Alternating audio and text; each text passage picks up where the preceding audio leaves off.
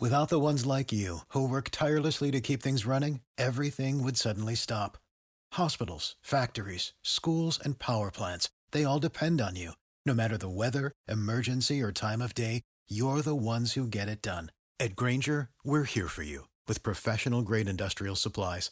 Count on real time product availability and fast delivery. Call clickgrainger.com or just stop by. Grainger for the ones who get it done.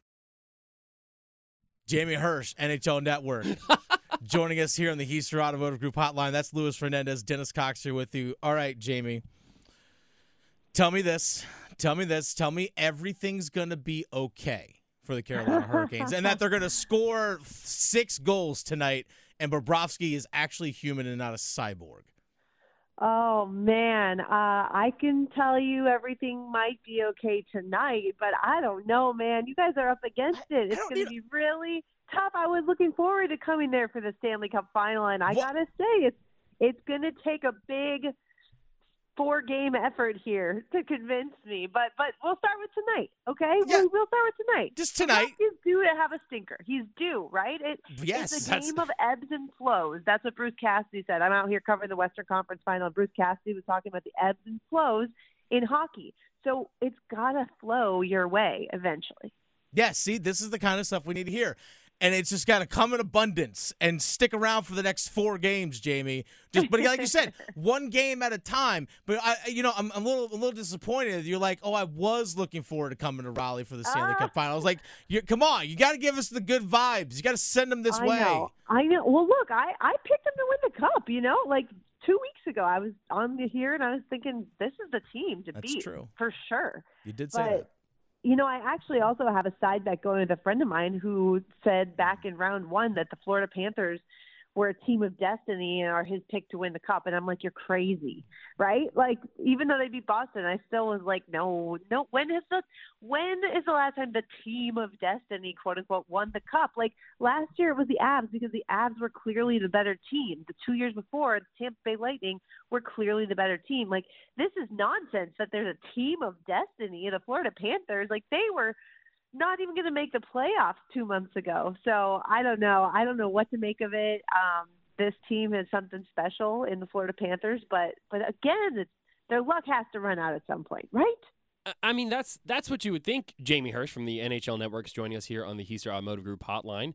Uh, Jamie, I- I'm I'm watching the game or post game really, and you see Kotkaniemi coming up the hallway, and he just smashes his stick. Uh, caught on camera doing it. Not not the best look, but you you feel the frustration because it's one thing if the Canes are come up here and it's like 2019 where the Boston Bruins are just you know having their way, doing whatever they need to get the the series sweep, but it's every single minute of this game of the series has been played within one goal. Like it's it's Right. absolutely ridiculous. Yeah, that I mean, there's nothing more frustrating I can imagine than the way this series has gone for Carolina. I mean, the first game alone, right? To lose, like Yeah. Rod, Brind'Amore said, it's the worst way to lose. And then they back it up with another overtime loss. Like that is so deflating. Um, to think that you could very easily be up at least two to one right now in the series, right? If not three nothing. And so you're right. I mean, the fact that all three games have literally been either tied or within one goal is nuts to think that now they're on the verge of a sweep. So I got to think that Carolina bounces back and gets a win tonight, um, even though it's in Florida. Like I, I just think Carolina's too good of a team, and and uh, you know I heard Rod Brind'Amore's press Mhm. conference the other day, and he said that he likes how they've been playing, and that's crazy to say if you're down 0-3 in the series, but he's not wrong. I mean they've played well. They should not be down 0-3 in the series in my mind, and you know especially like coming from my perspective here covering the West, um, you know Dallas. I think deserves to be down 2 1 Yeah. because they were clearly the better team in game two. And Vegas straight up stole that game. Like it was a bad giveaway by Ryan Suter, and that's what allowed uh, Vegas to tie it. And then they won in overtime for their second straight game. So, you know, last game, last night was insane. I don't know how much you guys watched of that game, but within the first two minutes, Yeah. you know, we all thought, okay, Vegas is not only going to win this game, they're going to win this series because it was that abundantly clear that they were so under the skin of the Dallas Stars and in their heads that, you know, Dallas just looks lost. And I feel for Stars fans because man, they came thinking it's fine. We lost the first two on the road. We're going to bounce back. And they played their worst game probably the whole playoffs last night. Jamie Hersch, NHL Network, joining us here on the Hiester Automotive Group hotline. And, and that frustration boiled over. We saw with uh, Dallas captain Jamie Benn getting ejected with the cross check on Mark Stone. Uh, but that you talk about the frustration that Dallas is experiencing in the West. You mentioned how Carolina, at, at worst, should be down only 2 1 in this series, but it still is 3 0. How do you not let the frustration carry over into a game four like this if you're Carolina? You know, I think they just have to continue somehow to trust their process, right? To trust that that they are doing the right things and they are playing the right way and just keep doing that. And they also unfortunately have to manage the puck as well as they can while also keeping their emotions in check because Yeah, that's that's exactly. what we saw. I mean, and, and hopefully they watched that game last night and they saw just how quickly things can turn on you if you Mhm. don't keep your emotions in check because it got very ugly very fast for Dallas. And you know I, it's one thing to go down one nothing right? Like like Dallas went down one nothing within the first minute and a half. But it's another thing then to lose your captain down one nothing for the entire game. Like Yeah. he took that penalty less than 2 minutes in. And they're like we don't have an actual ruling right now but by every indication on both sides of this like they're fully expecting Jamie Benn to be suspended at least one game Oh, yeah. so now you're talking about putting your team behind the eight ball because they have to not only win this game, but they have to do it without their captain, and they're also going to be without Evgeny Dadonov, who might even be more important to the Stars because of how he's played this series versus how Jimmy Benn's played this series. So, I, I mean, you talk about a monumental task for for both Carolina and Dallas, but I would much rather be Carolina right now than Dallas. That's true. That that's that's a good point. And I, mean, I think too, it's it's it's a tough position to be in, regardless. I mean, mm-hmm. being down being down 3-0. and it's it's so wild to me because looking at these finals in both the East and the West, like I felt like the talk all before was like, yeah, we're looking at six to seven games easy in both of these. Right, It's yeah. gonna be right. tight and fun. Yeah, I was fully expecting to be gone for another week, right? Like, you know, my husband is thrilled, by the way, that this might end tomorrow, and I might come home on Friday because he's not uh, not particularly excited about another full week alone at home working uh, with both our four year old and almost two year old. But that aside, like I, he and I both were expecting this to go the distance because Dallas has been so good. Like they, I'm shocked, and Pete DeBoer echoed that too after the game. He was shocked by how his team played. He said he's like, I really thought that we were going to be ready to go.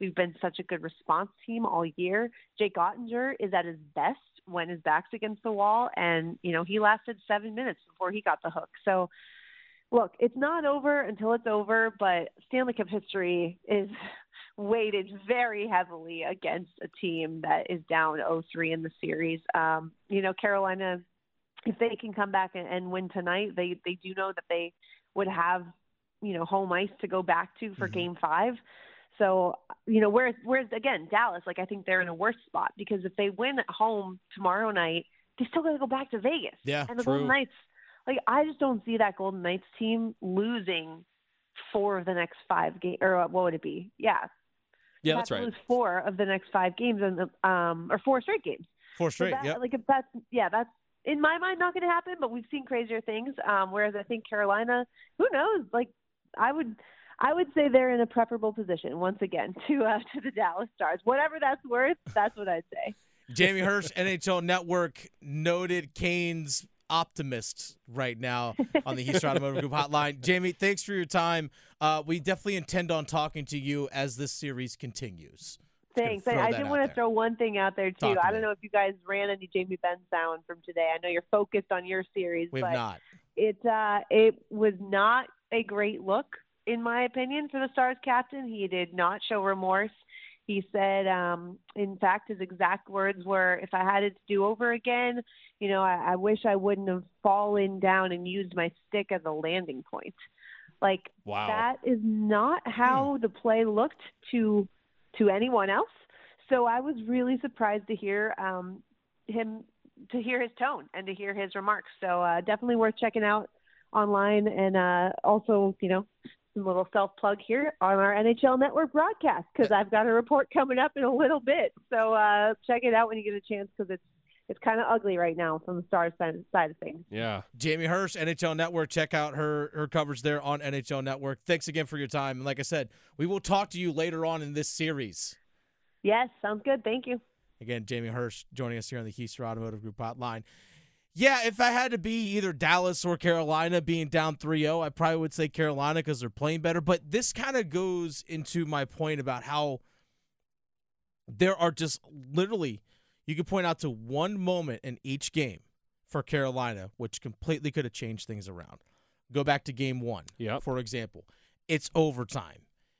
Carolina's on a power play. They get a great scoring chance. Sebastian Aho down low, puts a shot on Bobrovsky. Rebound pops right to Jarvis. He elevates the puck, puts it over top of Bobrovsky, who was slightly down or was, was recovering a bit from making the initial save.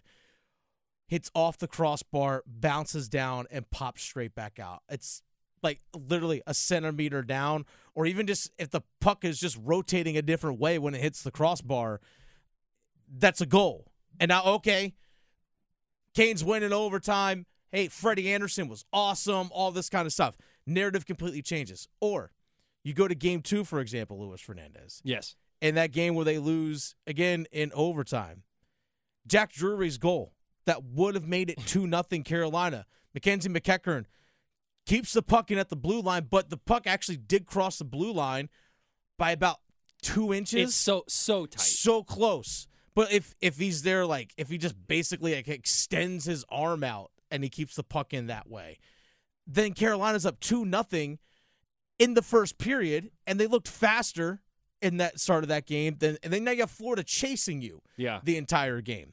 You go that, but then also Sergei Bobrovsky, as crazy as he's played, but that blocker save he made on Sebastian Aho, going from left to right, where he dropped his stick intentionally to get like to get his blocker up faster and just gets the edge of it.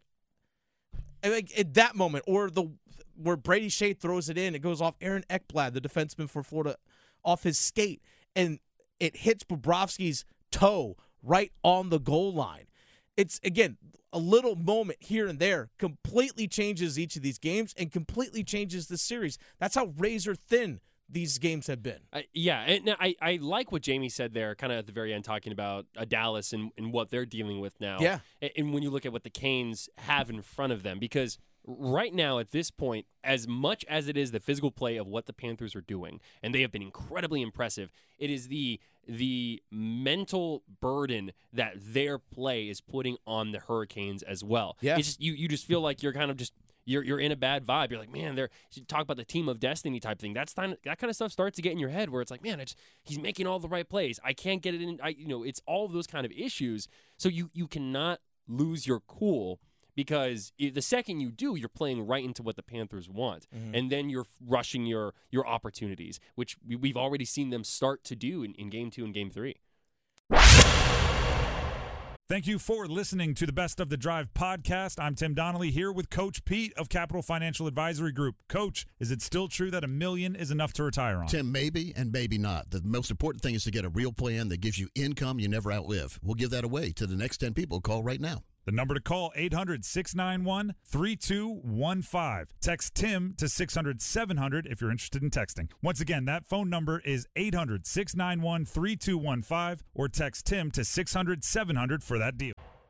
any of the conversation with Jamie Hersch. Kevin Keatts, NC State men's basketball coach, spoke to the media earlier today, had his off-season press conference, talked a lot about the transfer portal, talked about some of the new guys like MJ Rice coming in. He talked about how Rice just didn't, didn't really get an opportunity to play much at Kansas because of the roster that was there, and that's totally fine. But it seems like all indications that NC State is going to get every chance to play, especially with basically replacing their backcourt with Terquavion Smith and Jarkel Joiner both gone. I think he said at one point, he's like, when you look at the shots that we have to replace, Yeah. like Terquavion and, and Jarkel combined for like almost like 30 shots a game. So It's it's, a like lot. For, for a guard, it's like, all right, come Hey, on down. Let's do this thing. It's a chance to go out there and- play right away if you're MJ Rice. Uh, who's a five star recruit. And uh, again, transferring in from Kansas. But one of the big things that Kevin Keatts talked about, this is something that we brought out a, a lot last week when the ACC and its athletic directors went down to Amelia Island in Florida a week ago, along with Commissioner Jim Phillips and, and other people from around the league. A big thing that was brought up was revenue distribution.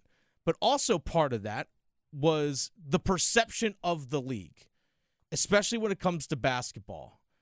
ACC only had five teams make the NCAA tournament last year. Now, perception and numbers go are two different things. But Kevin Keatts talked about how the ACC can boost its profile, but also analytically boost itself as well.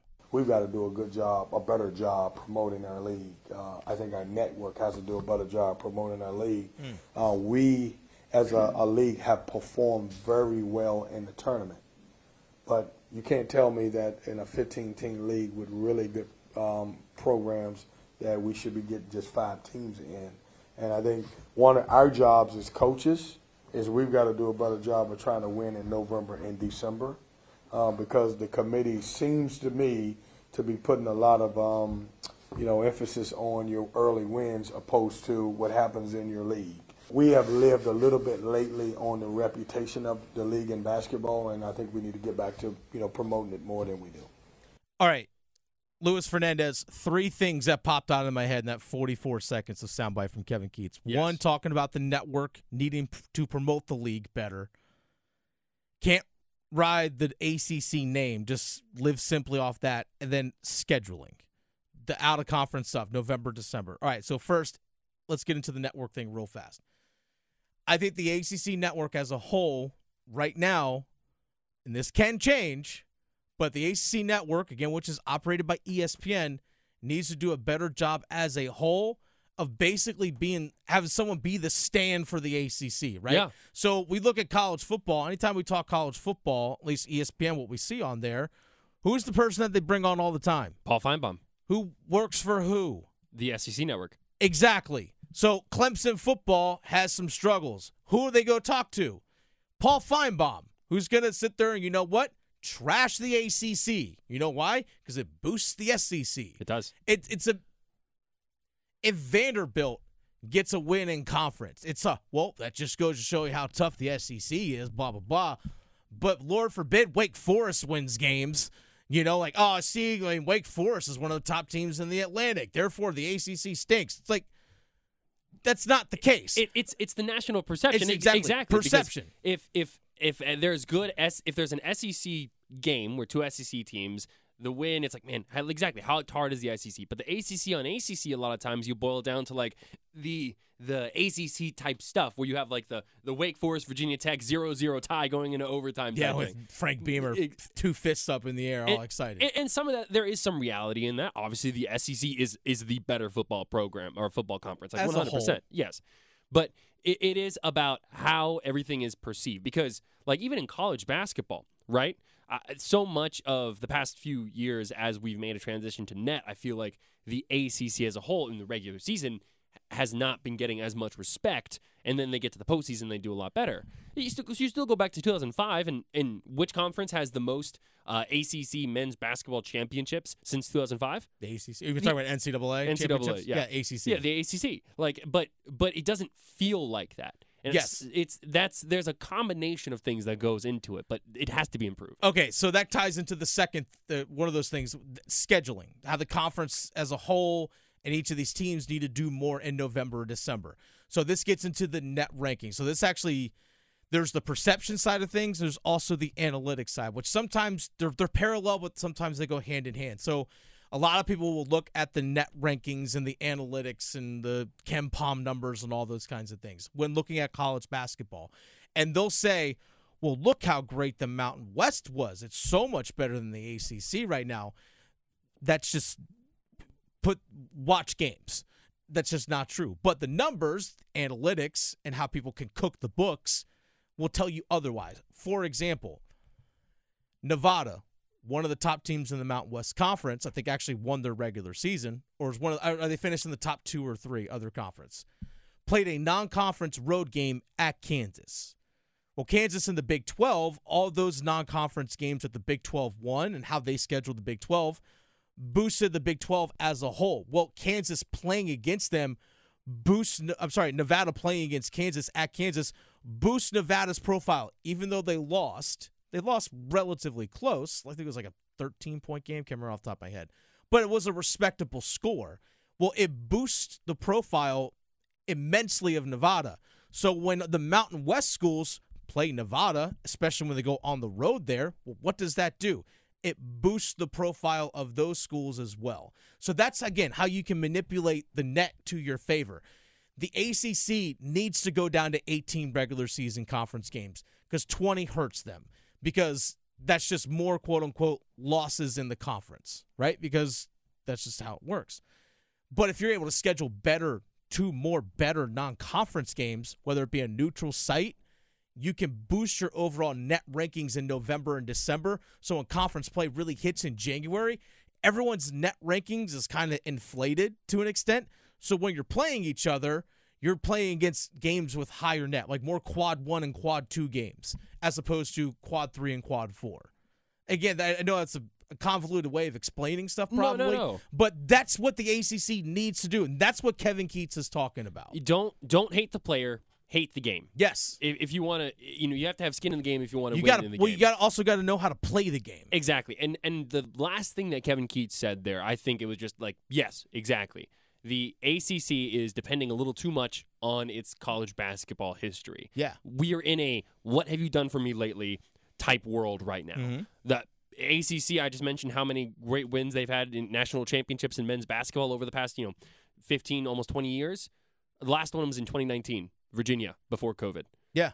So, and and that's not exactly one of those like championships that's going to make you, you know, it's not going to sing the praises of the ACC because Virginia is such like a an insular program in terms of what they do. It's not something that a bunch of teams are going to be able to like, you know, copy essentially. Um, so I just, I yeah, it's to me, it, it is about understanding being modernized in that situation and, and finding ways to you know raise the the water level of the entire ACC. It's you are an individual, but you're also your conference. Yeah. I, you the SEC fans, the people who are SEC fans of they love it when the SEC as a whole does great things. You need almost that kind of mentality with the ACC, which is which is different than I think we're used to in a lot of different ways. But it also leads to um, because it just it feels a little bit like fanatic. You know Yeah. what I mean? But it's it's what you need if you want to have success as a conference. It crushed the ACC last year with Louisville and Florida State struggling in non-conference because So that just completely dragged them down. So anytime a school played them, it dragged them down with it. Yeah. Even though you may have won, it's amazing how your net ranking was hurt by going on the road and beating a Florida State. Your net ranking dropped. That was like that those are kinds of things that need to that need to change for the ACC. That's what Kevin Keatts is talking about. We'll definitely dive into that a little bit more later on. Without the ones like you, who work tirelessly to keep things running, everything would suddenly stop. Hospitals, factories, schools, and power plants, they all depend on you. No matter the weather, emergency, or time of day, you're the ones who get it done. At Grainger, we're here for you with professional grade industrial supplies. Count on real time product availability and fast delivery. Call clickgrainger.com or just stop by. Grainger for the ones who get it done.